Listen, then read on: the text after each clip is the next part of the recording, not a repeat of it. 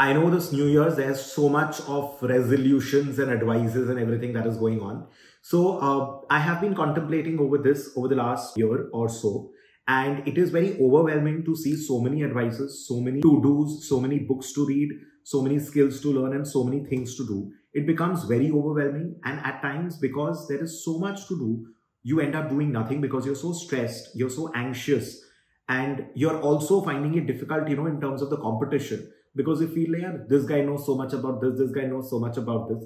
So it becomes very challenging in that part. So what's important is that you write things down. So I have a goal for this particular month. For example, I need to complete, let's say these two books and no other book. I might have a long reading list and I will evaluate that at the end of the month. At the end of the month, I'll again evaluate that whether the books I had planned, which ones to read for the next month. I will have to have a very clear idea as to what skill and what duration of time I'm going to be spending this particular month.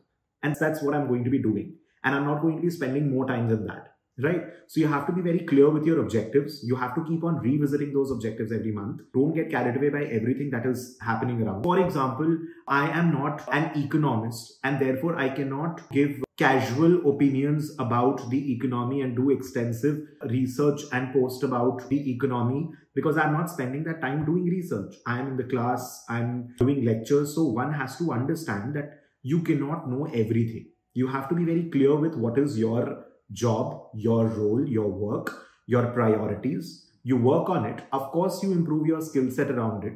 So you have to decide that what is the most important thing I need to learn, read, improve upon in this particular month and how much time can I allocate along with my college or my job, with my classes and lectures and everything. And you give that kind of time frame and then you move to the next month. And then again, before the month begins, you decide what are going to be your targets for that particular month. So reduce that kind of stress that everybody knows everything around me. Of course, I'm not being asking you to be complacent, so don't take my advice incompletely. That's a big problem. You know, the same like uh, there are so many college dropouts who become billionaires, etc. But what you don't see is one, the sample space that you're looking at, the sample size that you're looking at. So don't take incomplete advices. What happens is people take things that they like, that is easy, convenient, and they leave a part of it. And the advice that also that they're taking often it's incorrect so i'll give you an example there are a lot of college dropouts who have become billionaires you will say that education is not important let me drop out of college let me not study and i will become a billionaire but what you do not see is one, out of one lakh college dropouts, how many become billionaires?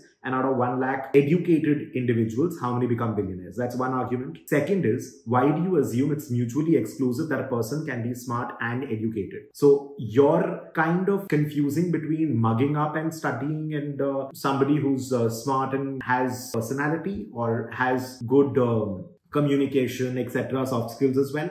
So why do you assume that it has to be mutually exclusive? And three, you want to extrapolate that they are college dropouts, but the fact that they are studying overnight, coding, etc., or for example, Steve Jobs attending calligraphy classes for which he was not even enrolled, that was not a part of his course. And that part you do not want to copy. So you cannot take selective advices like that. And internet, unfortunately, is full of incorrect, incomplete advices and people absorb only that part which is easier for them. So don't absorb things that make you less in terms of values, in terms of hard work, in terms of learning,